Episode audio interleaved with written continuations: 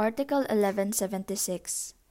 The receipt of the principal by the creditor without reservation with respect to the interest shall give rise to the presumption that said interest has been paid. The receipt of a later installment of a debt, without reservation as to prior installments, shall likewise raise the presumption that such installments have been paid.